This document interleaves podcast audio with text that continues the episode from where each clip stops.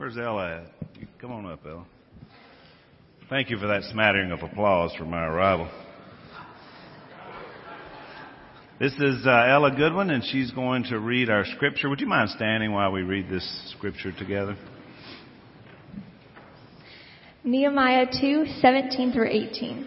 Then I said to them, You see the trouble we are in. Jerusalem lies in ruins and its gates have been burned with fire. Come, let us rebuild the wall of Jerusalem, and we will no longer be in disgrace. I also told them about the gracious hand of my God on me and what my king had said to me. They replied, Let us start building. So they began this good work. Psalm 127, 1. Unless the Lord builds the house, the builders labor in vain. Unless the Lord watches over the city, the guards stand watch in vain. Thank you, Ella.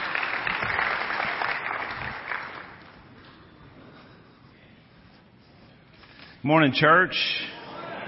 What a blessing to be together with you today. So glad you're here. We uh, welcome to our simulcast audience. We uh, are always appreciative uh, that you're tuning in. I know there's a lot more of you tuning in. We appreciate that as well. Uh, a couple of things I wanted to mention. Um, be sure and sign up for that daddy daughter banquet that's coming up this Saturday. If you've been on the fence about it, just go ahead and cross over uh, and take your daughters. You'll enjoy it, and so will they. Also, uh, we're working on some uh, some really great uh, events, uh, a lot of weekly things we're going to do for the Passion Week, uh, for Good Friday all the way through Easter Sunday. So be praying about that. You'll hear more about that uh, in the coming uh, coming weeks. And also the Langhoffers uh, next Sunday will be their last Sunday, sadly for us. Uh, but we want to send them off. So next week they're going to be here. We're going to have them up front. They're going to have an opportunity in the foyer to say goodbye and uh, have some hugs and cries, I'm sure. Uh, but we love you guys so deeply. Uh, I'm looking forward to next Sunday. Uh, it, this was our marriage uh, refresh uh, weekend, and it was uh, fantastic. We kind of kicked it off last Sunday uh, with Tommy's amazing uh, sermon. And uh, I, you know, I felt like show that picture. I felt like since we saw Tommy's picture, and now today we saw a little bit of Grant's picture, that we needed to make a comparison and me show you my wedding picture as well. It was quite the soiree. Um, you can tell Lisa's family seems so thrilled that I was entering into the family, all smiles and hugs. In their defense, I only had, I only gave them a week to think about it. Um, kind of Phil-esque on that move. And you know, I look at this like little thin guy that I used to be, you know, back there when I was 19 years old, and I, I wonder what happened. I feel like I swallowed that guy, you know, at some point along the way. And uh, I think I, the next picture will explain it. Show this one right here. This is how it starts. They start shoveling it in, right? Next thing you know, you're 55, you know, you got, we're talking about vest, and you get what my mentor Carl Allison called the furniture disease. For you young guys, that's when your chest falls in your drawers, just so you know it's coming. But that's okay. Um, it happens. It's, it's life. It's part of the cycle. Now I have to say there was a, Tommy showed a picture last week. Show that next picture. It really disturbed me. Um, you know, was he just wide-eyed excited? Was he, what was he doing? You know, and, and it really bothered me because it reminded me of somebody. And you know how it is when you get this in your mind? You just, you know it's somebody and you can't figure out who it is. And about halfway through the week, it hit me like a thunderbolt. Show that next picture. And so there you go. Um,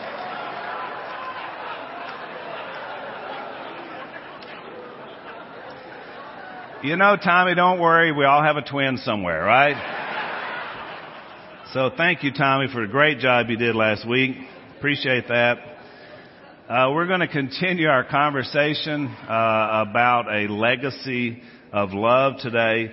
Uh, we talked about last week. Tommy talked about building a legacy, and today it's kind of a little bit of a shift, and, and we're talking about rebuilding uh, a legacy of love. Because sometimes, let's face it, uh, we just mess up and we blow it uh, in our relationships, in our marriage, sometimes just in our personal walk uh, as a son or daughter of the Almighty.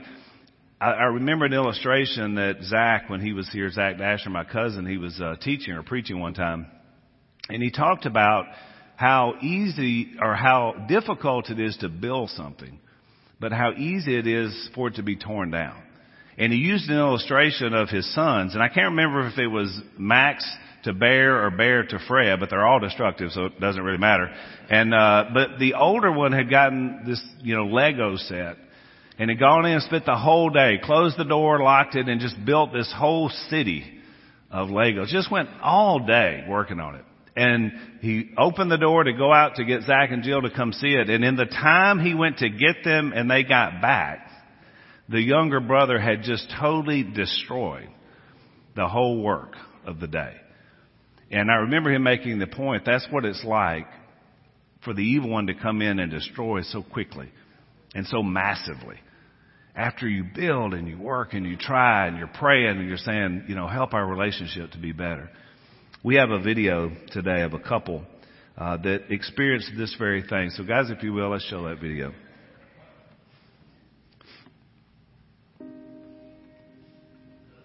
I was broken. I was a mess. I felt like I couldn't get any lower than what I was feeling at the moment after I come clean with saying that I'd had an affair. I'd cheated on my husband and been unfaithful. How do, how do you fix something like that? How do you fix a marriage that's just been destroyed to nothing? Is there even anything left to be fixed? Because what we had before, it wasn't it wasn't good. We weren't in a good place. And now I just made it worse.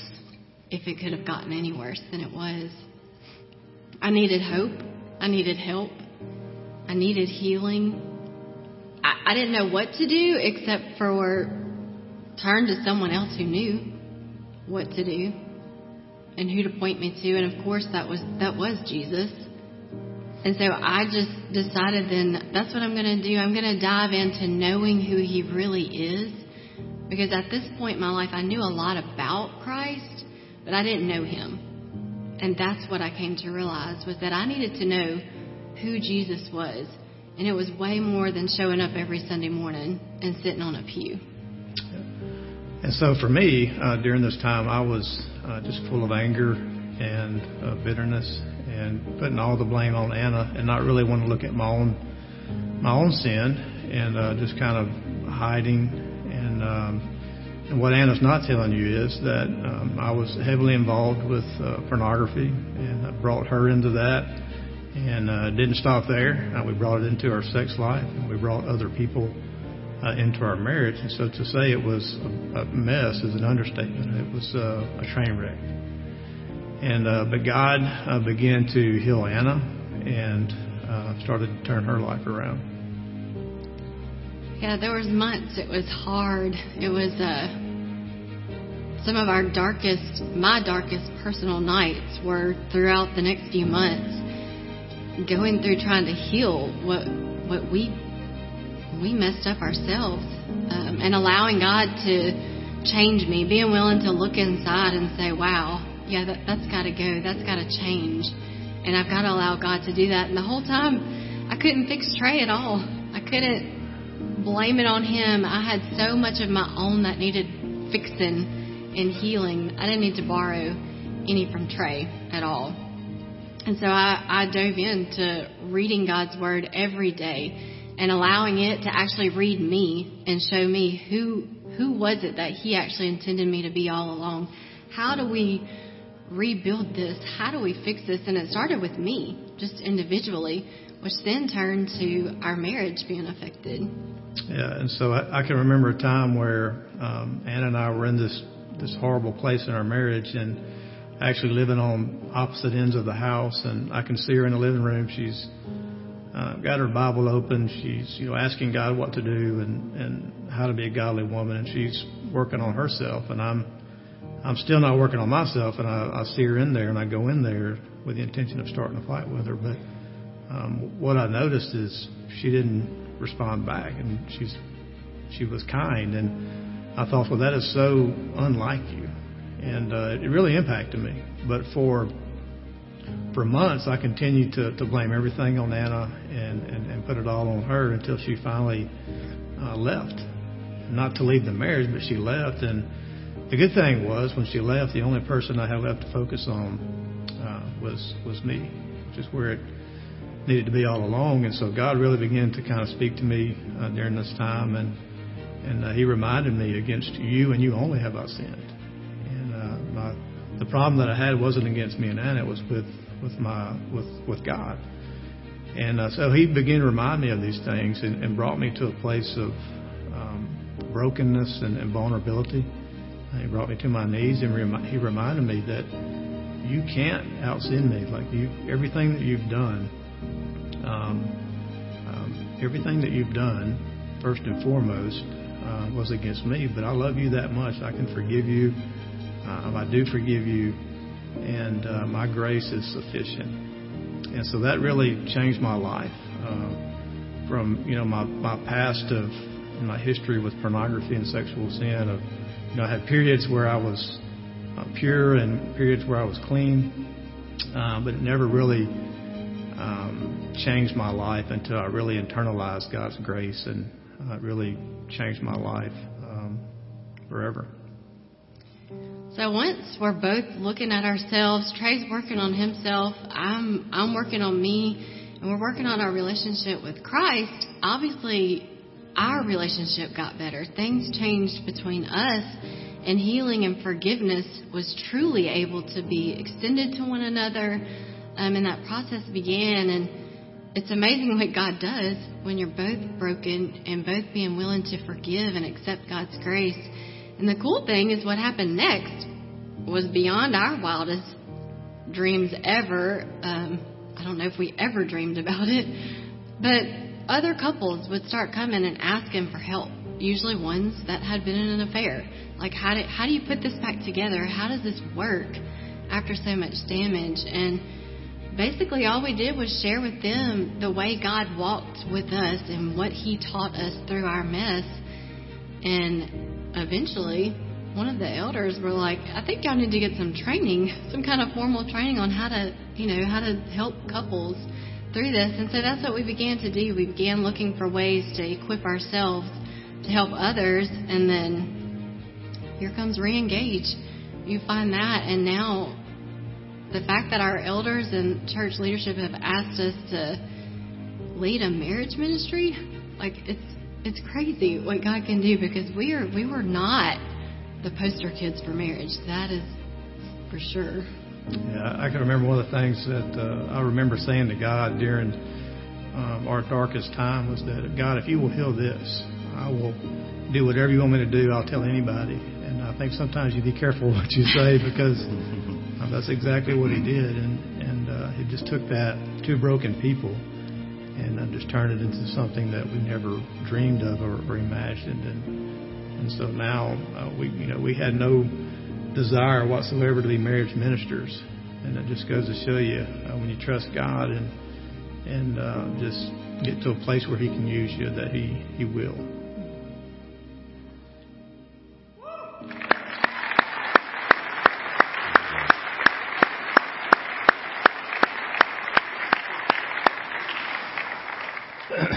I love that couple. Um, to see their humility uh, now and what they're doing and helping couples. We talked yesterday about pouring in, what the God pours in that we now pour out. Uh, and that's what we see. And, and what a blessing you were able to sing that song about changing who you were to who you are. Thank you guys. Uh, and that's reengage every Thursday night uh, at 6:30 for anybody who wants to check that out. So last week Tommy talked about denying ourselves being that first step on building the legacy. And then the next step, which becomes easier once you do that, to love fully. And then finally, to serve completely. You serve your spouse. You serve other people. Today, those are simple steps. But simple doesn't mean easy. See, that's the thing. It's simple. We understand that. But we all know it's difficult. It's like losing weight, right? Eat less, move more. Well, that sounds simple.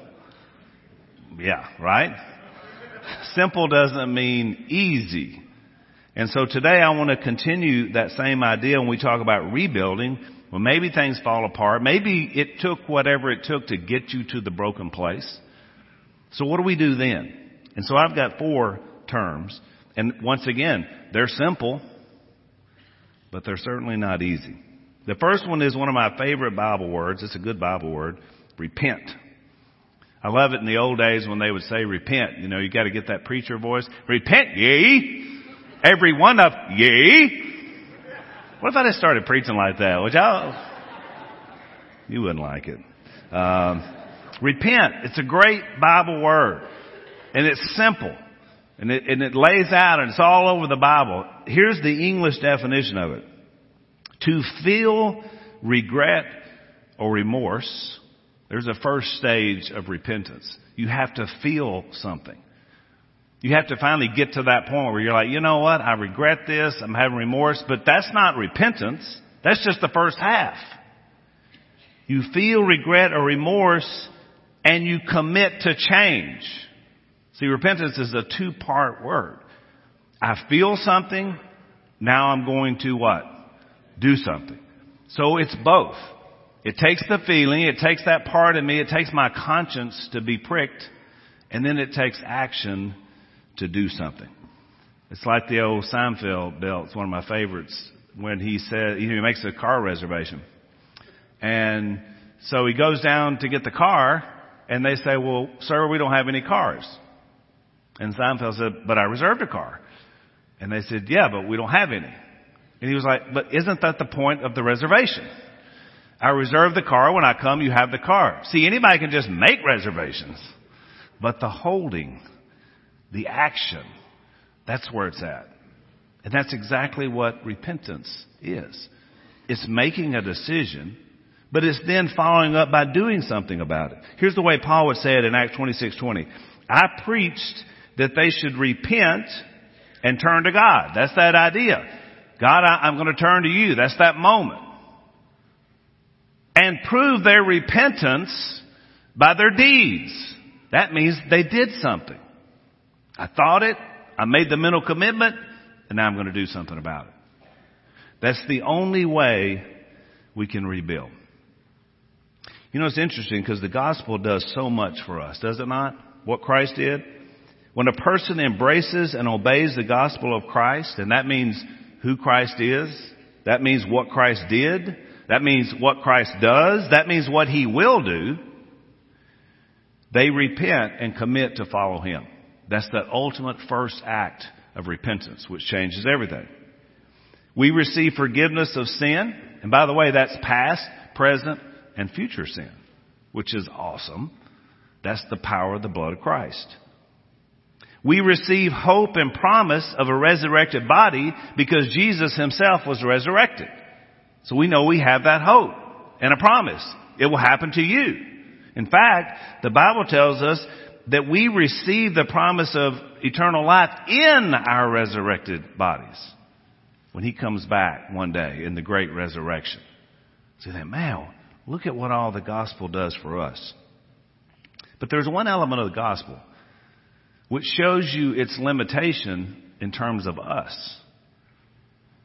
And that is that we are weak. That we still sin as Christians. That even though we work hard to build up and we repent and we change our lives and we're trying to do the right things and yet some of those old things just come back and we're weak and we fall. And sometimes we fall so hard it devastates everything around us. Our families and our relationships. The reason Jesus went back to heaven, has you ever thought about it? Wouldn't it be great if he had just stayed? Like, he's here. We know he's a risen Lord.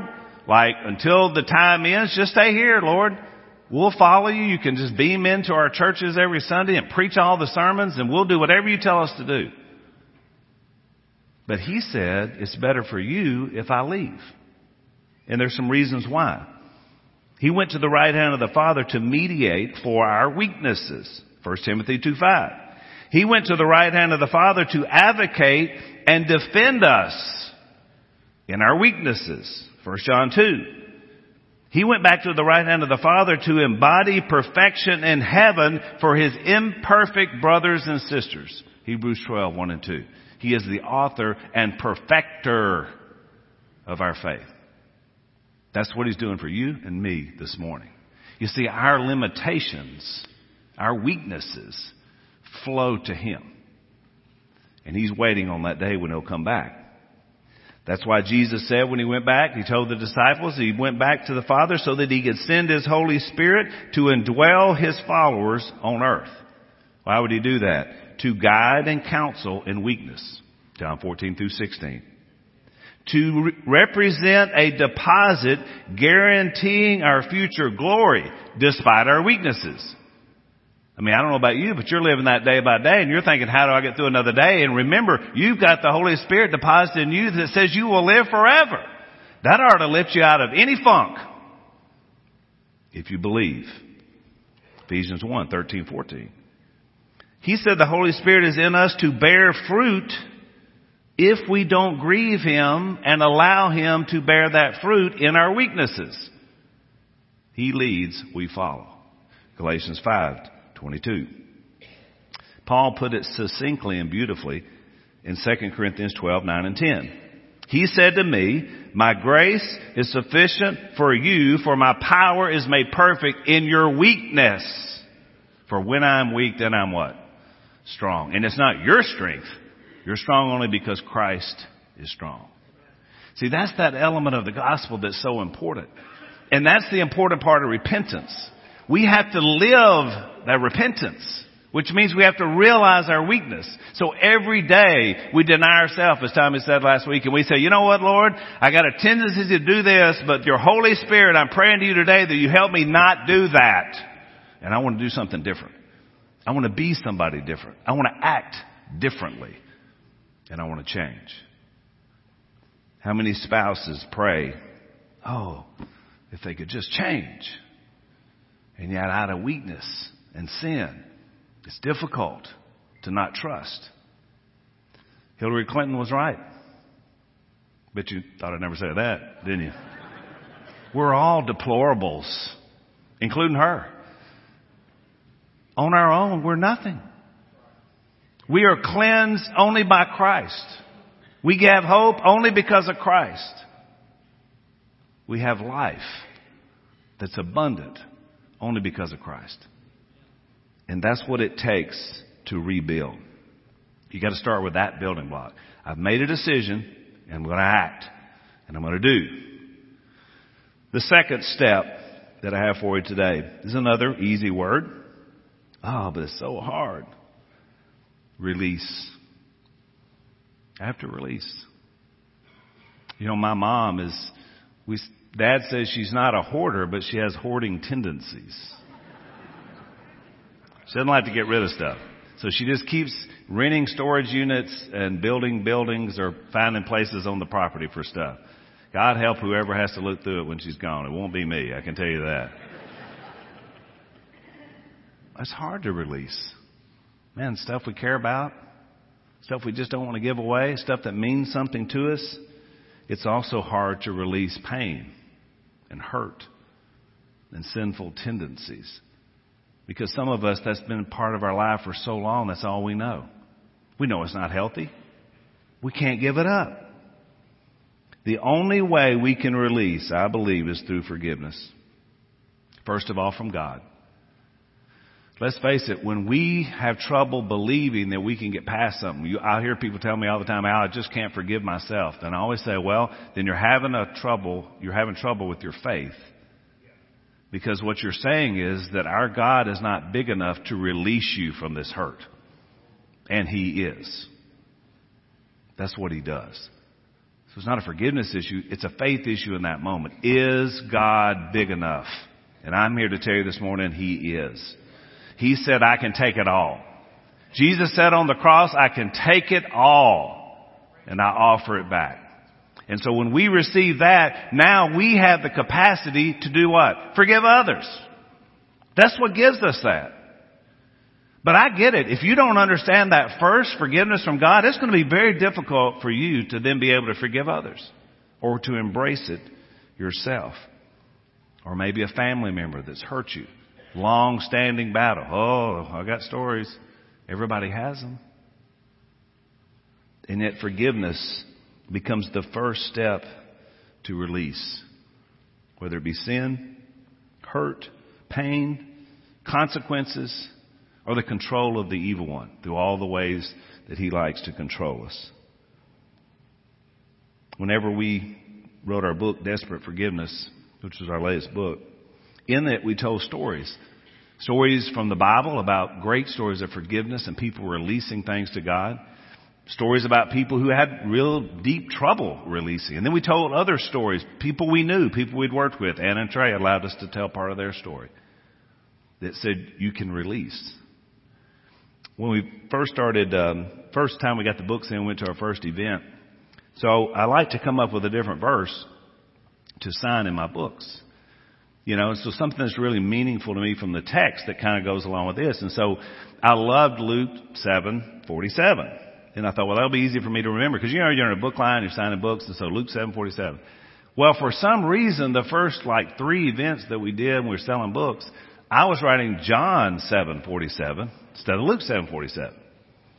And then I don't know what made me think about it. It wasn't at a book signing. It was just, you know, we were at Randy Nill's house. We were talking about marriage now, and it just hit me. I was like, oh no, I've been signing the wrong verse in my books. And Randy and were like, what? Where'd that come from? I said, it just came in my mind, like Emma, you know, squirrel. And so it just popped in there. And so then it hit me. I thought, well, is there a John 747? Because, you know, I don't even know how many verses. I don't know the verse right off the bat. So I look it up right quick. And here was the verse that I signed in the first 300 books. Has he deceived you as well? Retorted the Pharisees.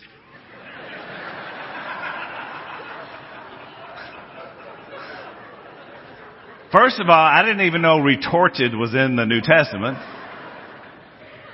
And then I thought about some person says, oh, I'm going to look up this verse. And they're like, what did he mean by this? well, so I, I don't do that anymore. But here's what the verse says. And this is, remember the setting, Luke 7.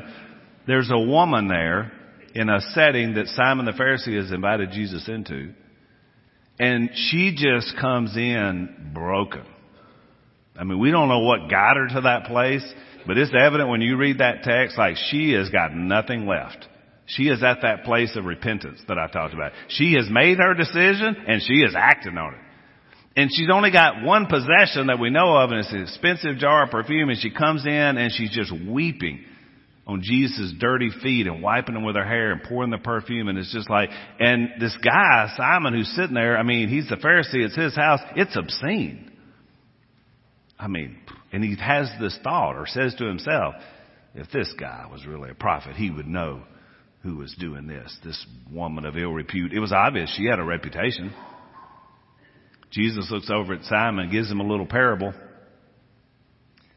and then he gives him a little rebuke about what Simon should have provided as a host, but instead he's sitting there with his judgmental heart thinking, never, while this woman continues to cry.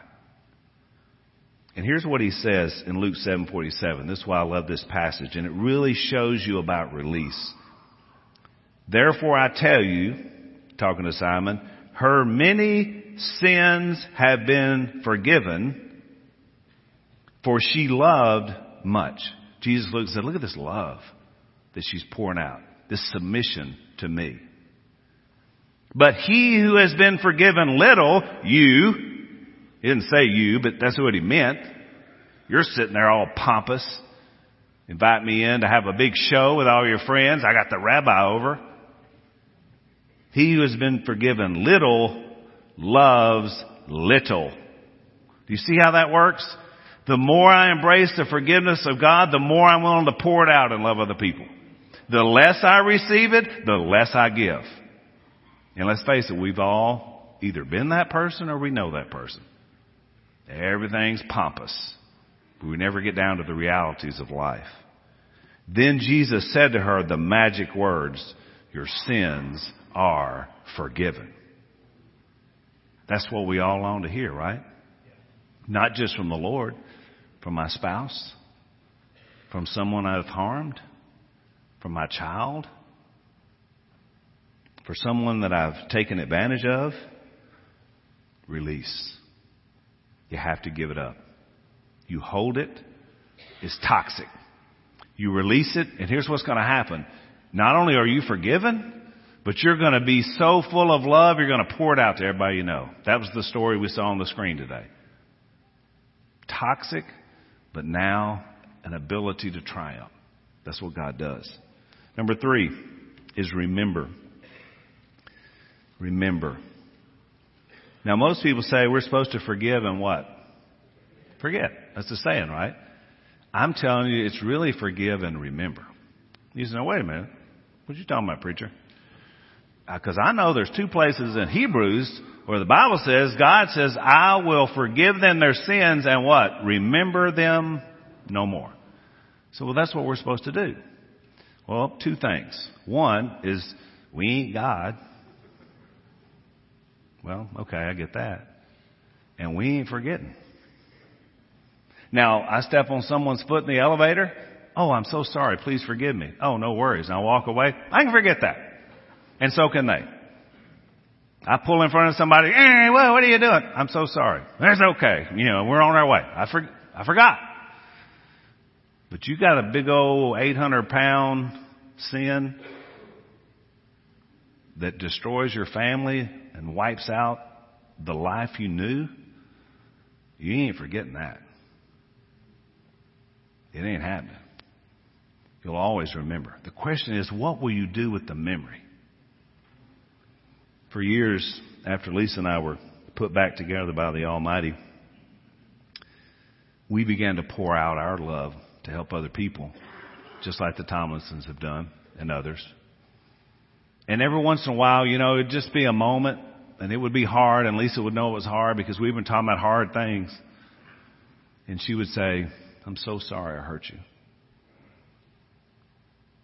And, you know, just humility. I loved it. Because see, she remembered. I remembered. How do I respond? I made a vow to Lisa when we got back together that I would never use her sin or my sin or our sin against us as we move forward. I'm standing here 21 years later. i have held the vow. And the reason why is because I choose to remember why I forgave her. And it was by the power of God and His forgiveness to me.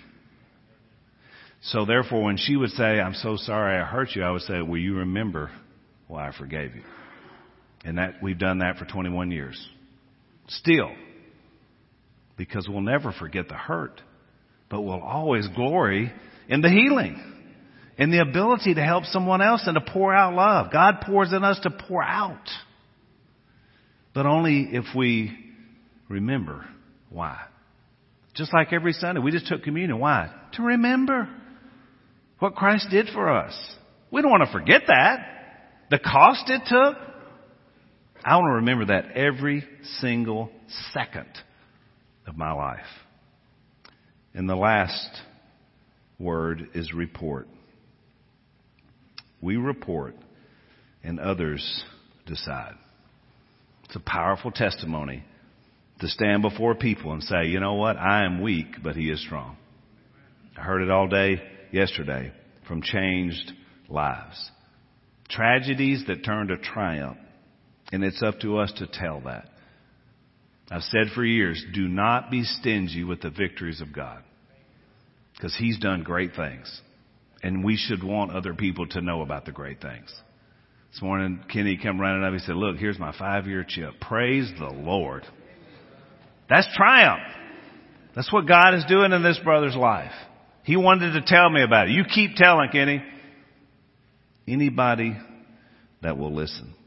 Revelation 12:11 says they, the brothers and sisters, overcame him, the evil one, by the blood of the lamb. It starts with Christ. Everything points to him and by the word of their testimony. They saw it happen. And they were willing to tell others. And you know what? 2,000 years later, here we are still talking about transformed lives that came about because the disciples told us about what Jesus did for them and for us. That's how we overcome the evil one. And they did not love their lives so much as to shrink back from death. Even if you telling the story means your death, all glory because you're going to heaven. We cower and worry because of persecution that's now going on in our culture. I say, if that's what you're going to do, bring it on because we know eternal life. And we won't stop telling the story. And that's not just in church, that's anywhere. That's out there where people live.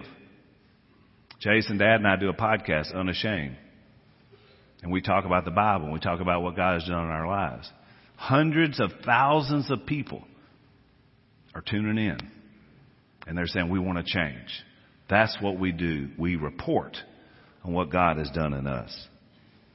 So today, the challenge for you is where are you at on the, on the process?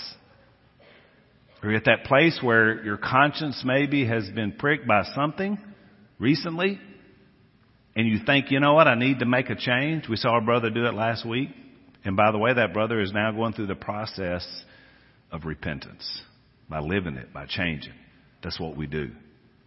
When he can release some of the stuff the evil one has had over him, oh man, there's going to be great victory.